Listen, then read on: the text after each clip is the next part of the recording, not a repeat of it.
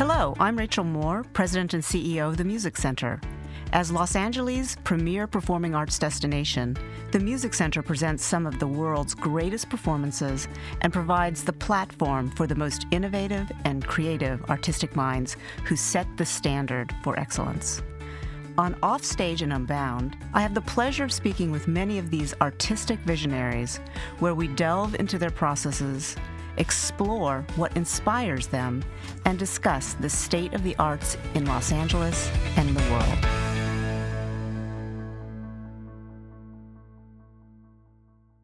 Hello, I'm Rachel Moore, President and CEO of the Music Center in Los Angeles. Thanks for joining us for our podcast series, Offstage and Unbound. As a former ballet dancer for American Ballet Theater, it is my sincere pleasure to bring our audiences both incredible experiences with dance, both on stage and with this podcast. In this episode, we'll speak with Akram Khan, dancer, choreographer, and founder of the Akram Khan Company. We're excited to be presenting Akram's Until the Lions. The Akram Khan Company tells stories through dance that are compelling and relevant, with a commitment to artistic integrity and excellence. The company dares to take risks, thinks big, explores the unfamiliar, and avoids compromise. Akram's work is recognized as being profoundly moving, and his intelligently crafted storytelling is effortlessly intimate and epic. Akram, welcome to Offstage and Unbound, and thank you so much for joining us. Hi, hi, Rachel. How are you? Good. So I thought it would be interesting to start at the beginning, uh, when you were a child. And what was it that interested you in dance, or were your parents interested in dance or music? How did you insert yourself into that world? I, it, it, I think um, several things happened. One of the things was uh, uh, that I was um, that was very hyperactive, and so my mother was concerned I was um, a little bit uncontrollable, physically uncontrollable. So she put me into dance because she loved dance. And she thought maybe that would channel me, kind of focus my energy. And it, it did, obviously. But the other reason that I got into dance, I would say, in that stage uh, as a child, was Michael Jackson. I saw Michael oh, Jackson that's and completely awesome. fell in love. Uh, I thought, wow, this is what I want to do. This is who I want to be. That's great. That's great. Your uh, family was from Bangladesh. Is there a strong dance tradition there? There is, um, particularly uh, folk dance. Mm-hmm. Um, there's a lot of dance that kind of celebrates seasons, weather, uh, fishing, um, hunting. So it's quite uh, primal in many ways. But there is also Rabindra Sangit, uh, based on Rabindranath's songs, what they would refer to as classical dance. Mm-hmm. But really, I studied a, particular style from North India called Kathak. So I, I stepped into Kathak, uh, this North Indian classical dance, at the age of, I, I would say, seven, I think. It's really incredible that uh, your mom, especially, was so supportive of this journey of yours, because not everyone I talked to in the dance world had that support. No, no, I, I was very, very lucky. I mean, she, she's a feminist, a very strong feminist.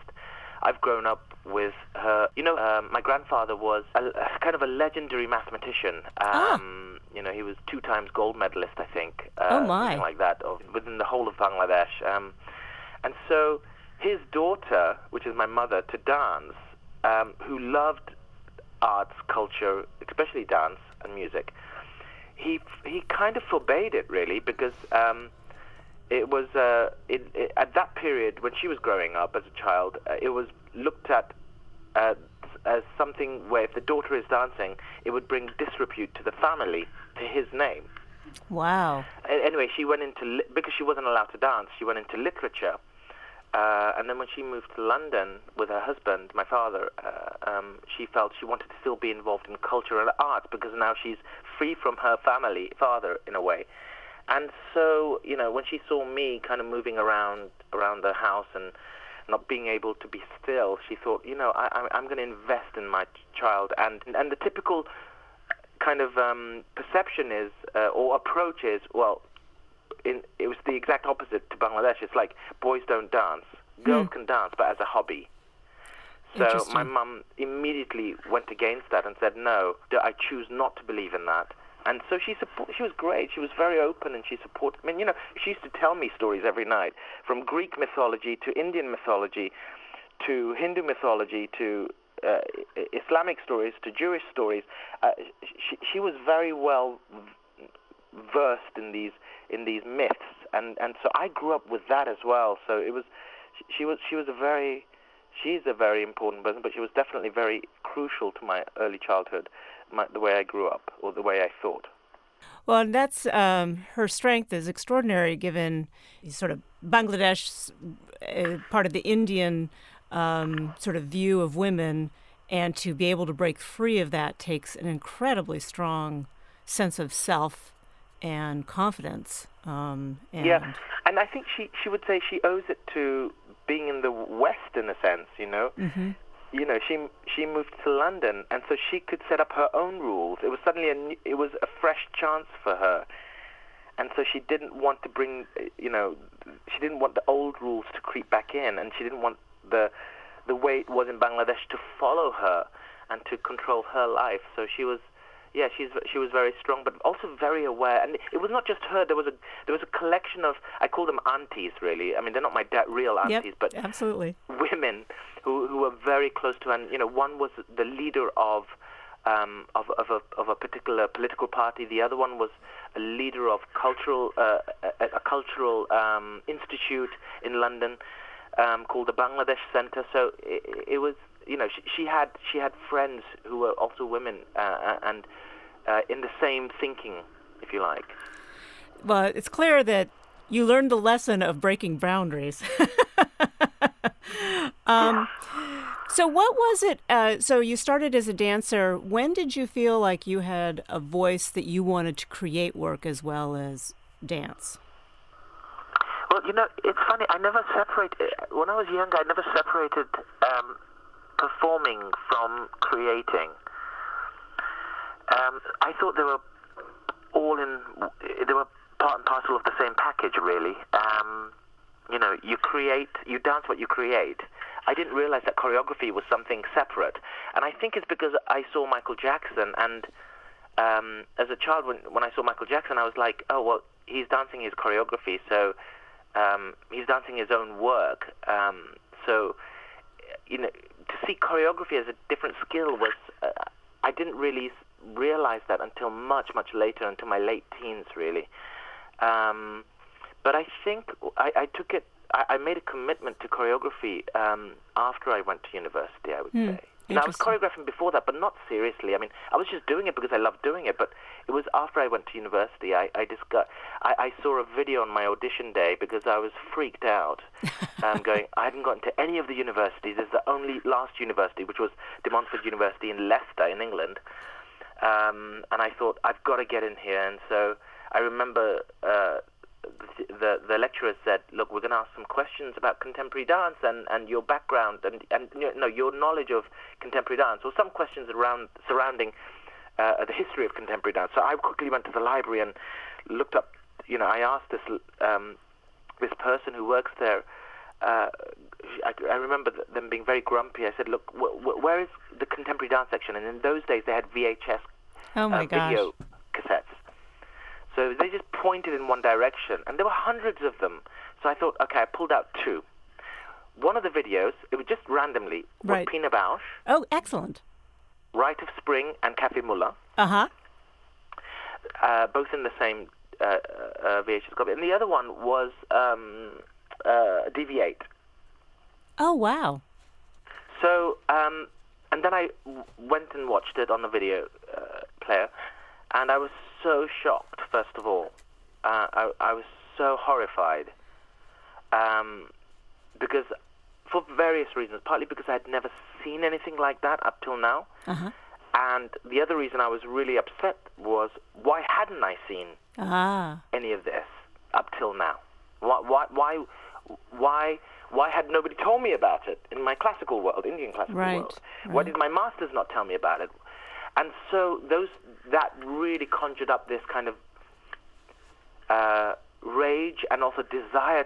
That rage was then fueled into desire to, to, to, to, know more about it. And that's when I really saw um, choreography as an art form. if uh-huh. you like, yep. um, where the where the where the choreographer is not always the performer. Right, right, right. And that was really fascinating for me. Wow. So, when you were 13, you had a huge opportunity to work with Peter Brooks in the Mahabharata when he toured. What was that experience like for you, and how has how did it inform your moving forward? It was really tough, I would say, because I was a child, 13, teenager. Um, it was tough in the sense that it was uh, um, too much fun put it that way. you know, I, I was just living in an, a surreal world, really, with some of the great actors of, of, of that Peter had collected around the world and put together in this team, and to do this epic thing was extraordinary. But I was, I think, I was very young uh, to really appreciate the knowledge and skills that were there. That was that I was surrounded by, and um, I think I absorbed some of it especially from Peter, and definitely mm-hmm. from some of, a lot of the female actresses. You know, my mother wasn't on tour with me, so I was always uh, closer to uh, females than males. So I, I would hang out. I would like uh, there would be my um, stepmom, or if you like, or you know, a mum. Uh, uh, for the time being, since I didn't have my mother on tour, so I, I became very close to them, and I used to listen to them talk about their characters and but particularly Peter, when he, he, he spoke after the rehearsal or during the rehearsal or before we go into a performance or after we go into, uh, after we finish the performance, those moments were very. I, I remember they're kind of singed in my in, in my mm-hmm. in my mm-hmm. memory, mm-hmm. um, because he always always um, somehow profoundly moved all of us that were listening to his observations right. and his thoughts, and I think subconsciously it had a huge impact in the way I make work. I'm sure that that's um, true. I, I remember when I was dancing with American Ballet Theater while I was young, I was exposed to all of these great artists who helped me understand what excellence was, how to reach yeah. for excellence. And I'm sure that, you know, being able to see some of the greats work, you got to be exposed to their process, but also sort of developing an aesthetic value system of what constitutes um, excellent stage work. When you started creating your own works and working with dancers, sort of what is your process? Do you start with music? Do you start with a story? Do you start with uh, a dancer who might be a muse? How does that work for you? I think it could be anything really. Um, it, it's it's never uh, um, the same thing twice. Um, although there is there is um, a kind of format uh, within the within every process that I have, but the starting point, uh, I'm not sure uh, that it's very specific, uh, that it's um, the same for every project. But it's the, the format would be that an idea, uh, what uh-huh. Peter Brook would call a formless hunch, if you like, a uh-huh. seed, uh-huh. or an image, or a color, or a smell, or something, or even if it, if that's the even that's even if that's the narrative, the um, broken down, simplistic version of that narrative. Um, is it about love? Is it about anger? Is it about hate? Is it about betrayal? Um, so I would start with that formless hunch, and I would start gathering, if you like, yeah, gathering uh, collaborators that I feel I want to work with, perhaps on this particular project. And then once we collect that, we would spend so we would spend a, about a year um, going back and forth and collecting and collecting and collecting having dialogues constantly, meeting up about you know several times a year in person to discuss what we've been collecting in terms of images, uh, uh, poetry, uh, poems, um, scripts, or films, and we would just put it in a database and we would just talk about it and reflect. We would not actually take action yet. Mm-hmm. And then in the second year, we would start second period, let's say, not second year, it's not always a whole year, but the second period would start to uh, uh, go into a studio and start to create, um, start to play, let's say. Mm-hmm. And it's that playtime that I love. That's my favorite moment. And the end, closer towards the end, uh, leading up to the premieres, or, uh, is another part of my, one of my favorite moments. So the playtime is like there's no rules, there's no judgment, the more absurd it is, the better. But we would put everything in that studio. Everything we've collected over the year with the collaborators, we would dump it into the studio, whether it's images on the wall or writing on the wall or um, costumes or uh, uh, props or you know anything um, that related to that formless hunch that we had been investing in through dialogue the year before, and we would just play in that studio and. Uh, and then we, I would take some time off, and then would come the actual third part, which would be the creation period, where we would start. I would start to commit uh, to uh, um, creating a narrative, if you like, with my dramaturg Ruth Little. Uh-huh. Um, so th- those are the three stages that that is, tends to be uh, a common thread in all my work in terms of process. With the um, with the dancers, are they part of the early collaboration process, or in in sort of that third? No, usually they come in the second stage Uh-huh. when we get into the studio. hmm Um, uh, occasionally, they would, depending on the project, some of them might come in the beginning uh, when I'm collecting the collaborators, um, but they definitely come in the second period because I also, I also want them to have a different voice. Right. I don't want them to, but they have. They, they are in saying that they are authors of the show of of their of their movement language. Of course, I manipulate, I edi- edit, I cut, I um, repeat stuff, but I, you know, I shape stuff. But uh, it really um, comes out of them. So everything we've collected over the year before, um, they would have access to, and we would discuss it. But we would, you know, dancers we, we discuss in a different way. We think in a different way to a visual artist or Yes. to a, a dramaturg or to a composer. Um, our first responsibility, our first instinct is to research through the movement, through the body. hmm So the body tells the truth first and foremost. Yes. If it doesn't work there, then any other idea you have, no matter how clever it is, just remains clever. Right. But it has to be embodied. Okay, so what, what I mean is the year, the first year is information. That's mm-hmm. what we collect. Right. This, once we go into a studio with dancers, it becomes embodied. Yes. So that embodiment becomes knowledge. That information transforms to knowledge. And so it's the knowledge part that I'm interested in with dancers because they really, uh, they really invest in um, embodying the, the, the this this information and physicalizing it, and then the physicalization of it then becomes precedent to anything else. Right.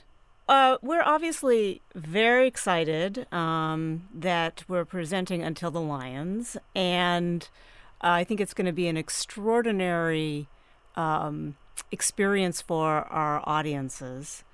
And you know, I uh, I had not understood um, initially where the title came from, and when I heard that the title was from a saying, "Until the lions have their own historian, the history of the hunt will always glorify the hunter," I thought, Yeah. "Oh wow, that is really an amazing jumping off place."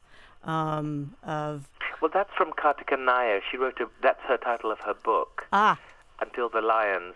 And she collects, she's a poet and a writer, and she's many things actually. She's wonderful. And she wrote a collection of poems um, based on female characters from the Mahabharata. And she, had, she, she, she has been a great supporter of my work. And so she had, she had co-written Desh with me, my first uh, full-length contemporary solo in 2011. So she suggests, she asked me if I would make something on Amba, this female character. right And I was completely blown away. So when she told me the title of her um, book, I was like, oh, I've got to steal this. Can I have it? It's absolutely beautiful. Yes. But it also reflects, it reflects so much of what's happening today. Yes. And uh, what's been happening for throughout our civilization, particularly the latter half, um, of of you know the the, the ones who are, are the winners right the dominant ones will always write history. What's interesting is, um, did you ever see the film Dunkirk? yes So I'm a great fan of this writer, uh, this director, Christopher Nolan, really, I, I find his work incredible. Um, his thinking incredible. His, his, his subjects incredible. The subject that he tackles. Uh, but what's really interesting though is uh, with Dunkirk, it's um, it, it's whitewashed really Mm-hmm. Uh, in history. So, uh, and I'm not saying that's anything to do with Christopher Nolan. Right. But what's interesting also is female characters in mythology are always the baddie, if yes. you like, Yes. tend to be the baddie, Yes. or they are hidden in the story, even if they play a crucial role. Especially, I'm referring to my experience of my per- personal experience of working with the Mahabharata, the, mm-hmm. the, the story, that the male heroes tend to be the dominant ones, and the heroes and the justi- you know, the ones that have justice, and the female ones not. Even if the female characters are right, Right.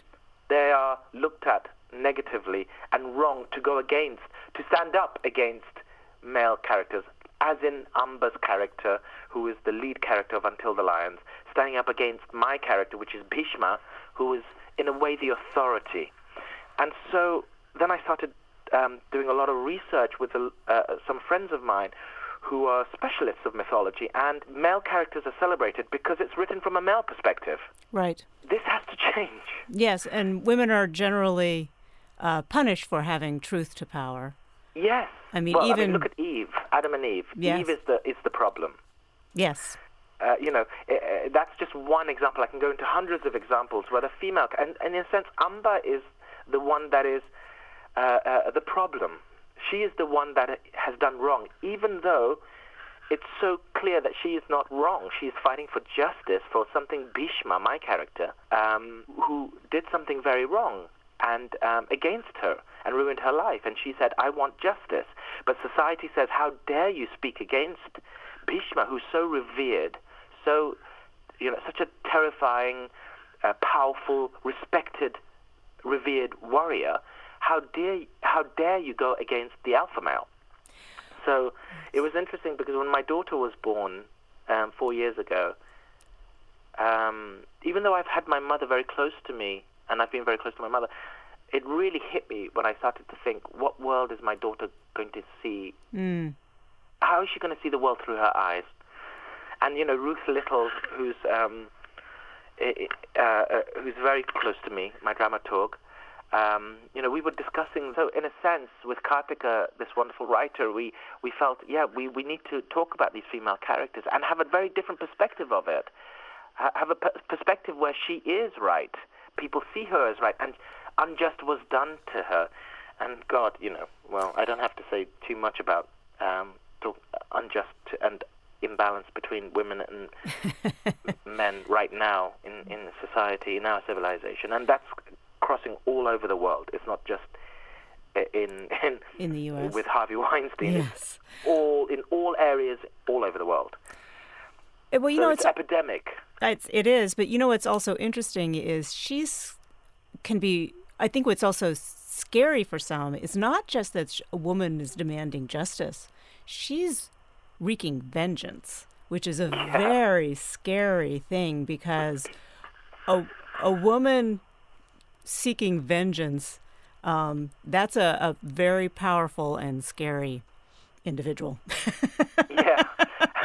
you know, it's very funny because simultaneously, when I was creating Until the Lion, simultaneously I was preparing psychologically, or let's say, not in the studio, but definitely uh, thinking about in, in, in, in my bones and my b- body uh, about Giselle, because I was making Uh-huh. Giselle, I was preparing Giselle in my head for the next year. After Until the Lions was made, I would go straight into making Giselle for English National Ballet. which was great. And what's interesting with Amba's character and Giselle's character, if I could, if you permit me to say in Yes. a very primitive way, that they both fell in love, they both were betrayed, and then after betrayal, they went both in different directions. Yes. Giselle went towards forgiveness, and Amba went towards absolute revenge. Absolutely. So, I loved your Giselle. Um, oh, partially. you saw it? Oh yeah, I saw it. I saw it in London last year. It was incredible Ah. with ENB. And what what I loved is um, I've always struggled with Giselle because I felt like she was a doormat, and uh, you made her significantly less doormatty. Yeah.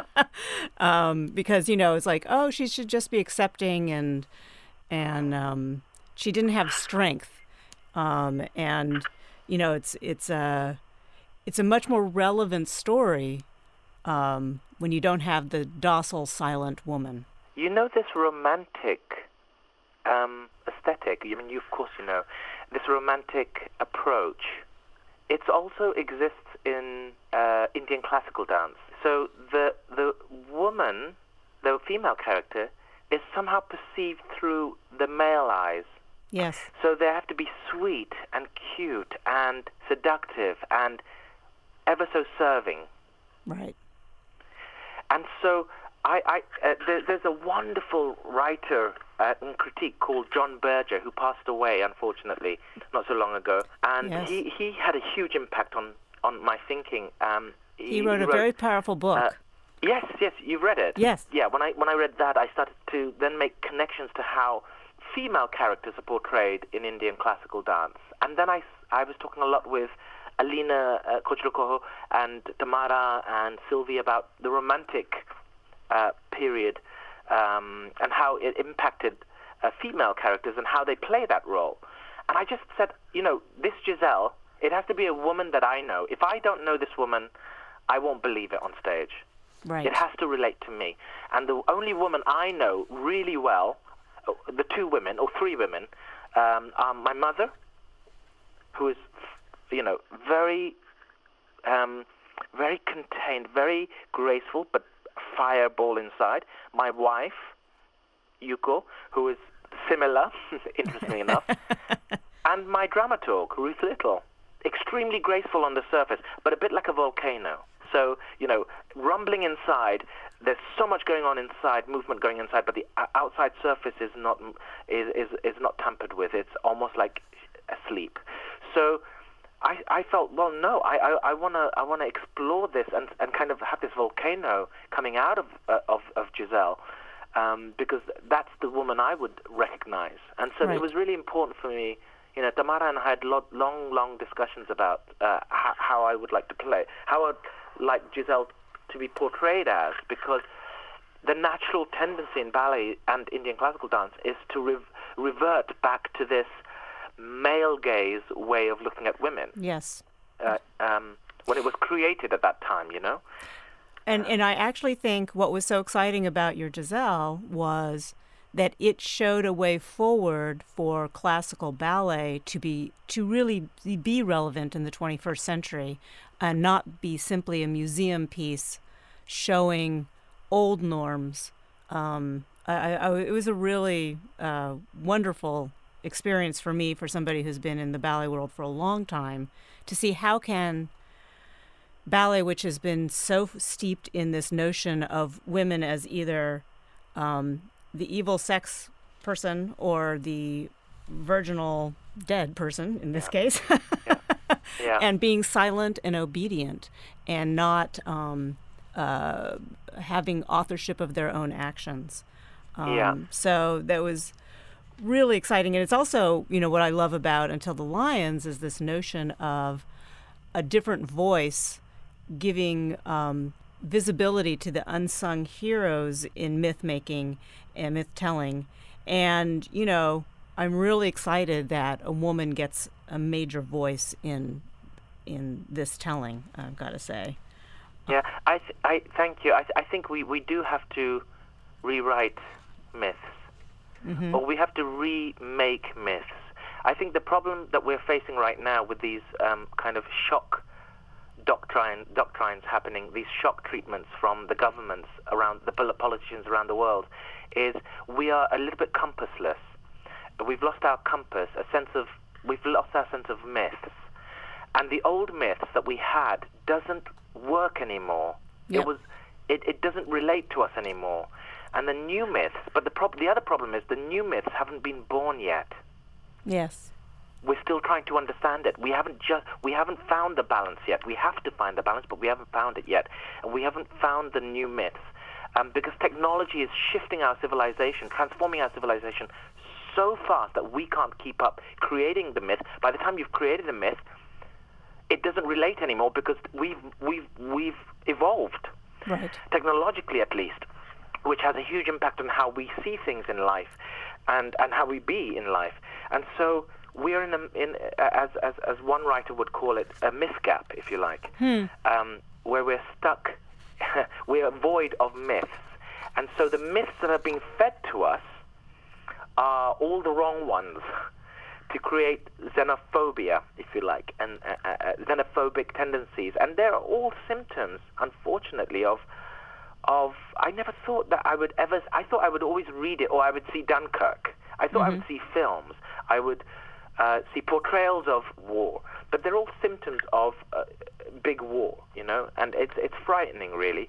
Um, but definitely, I feel we have to we have to uh, we have to shift somewhere, and we have to we definitely have to find new myths that has more equality, that has has uh, within sexes, gender, um, uh, rich and the poor. We, we we have to find a new system. In what little I know, that that would be my instinct, and so in any way I can in my own work, I, I want to constantly uh, um, push those important uh, messages through through the work, and that's why Until the Lions and Giselles are somehow connected to me in that way. P- partly because through the birth of my daughter, that gave birth to me looking in a certain way. Well, we're, um, as I said, very excited. We don't usually do performances in the round because we are going to be in Culver Studios in Culver City, it's going to be a wonderful experiment for us actually to be in this new space. Uh, when this work is performed, is it generally in the round or have you done it? Um, sometimes. I mean, uh, there's not enough round spaces for us to go to to do, you know, a long tour. So we ha- have two versions. Um, a, a proscenium version and then a round version. But the round version is very sacred, really. Um, it's very sacred because it's it's it's almost returning back to the way we used to be. Our ancestors, ancestors, ancestors used to be around a cave hmm. or around a fire. Yes. Where we used to share stories. You know, we used to be in a circle, and also circle is the feminine for me. Hmm linear is the masculine. It's interesting because uh, uh, you know in history, if you if if, if I think about it, uh, you know, uh, Japan is far, uh, called fatherland, and so is Germany, was known as fatherland, uh-huh. and in Asia, other countries were called countries were called thought of as motherland. So there's something circular about it. But it's interesting about German uh, uh, uh, um, aesthetic that there's a linearity, and linear is man-made, and circular is, is nature-made, and so this returning back to nature, if you like, returning uh-huh. back to the circle. No, no, I'm really, I'm, I'm, I'm ecstatic. Uh, thanks to your whole team to invite us to LA again because I have so much childhood memories of LA and and uh, yeah, it's just really exciting to bring this work here. Thank you. Um, you've been talking a little bit publicly about slowing down and not performing as often. Sort of what yeah, has I'm led you to that? Solo. Well, I'm, I'm making my last full-length solo called Xenos, uh-huh. um, which premieres next year. Uh, and I say last. I have to be careful. I'm saying last full-length solo, uh, contemporary solo anyway. Full-length solos like Desh or Xenos which is uh, premiering in February in Athens. But I love performing. I just don't love the bloody training. uh, no, it's just too much, and it's just. I have children. Uh, I miss them, um, or I would rather be in a studio creating and investing in dancers who are more able. I mean, for me, I, I, I um, I'm filled with doubt when I'm on stage, um, but that doubt and fear drives me. Uh huh. Uh, it, so it has an opposite effect. But I, I, uh, even before I enter the stage, particularly, I'm, I'm very fearful of things that might happen, injury or I don't know, and and that that's not a nice place to be where you're constantly second guessing before you actually before I get on stage. Once I'm on stage, I forget about it, but I don't like being in that state for so long. And the training that I that I do, as you know, you're you're a professional dancer. That as you get older, you have to spend more time doing um, physical gym work and training to protect your body in order for you to prevent injury. Right. And that bit is the monotonous, tiring bit that I feel like, well, yeah. And but I, I would like to do smaller roles, cameo roles, um, just because I like being on stage and, you know, um, I, maybe galas or small small pieces. I, am not. I, I want to make epic pieces with um, dancers who are still able to be to do a full length piece. You know, uh, for me, it's a it's a different. Um, I'm just in a different stage, I think, in my head and my body. My body speaks back, shouts back to me, and says, "No, you can't do that. Don't don't even try."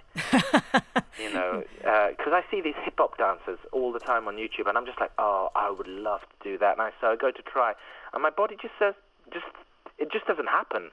It just doesn't even try to do it because the body's wise and saying, you know, you don't have that kind of um, spring in your body, if you like. Right. So right. Um, that makes me sad, I think.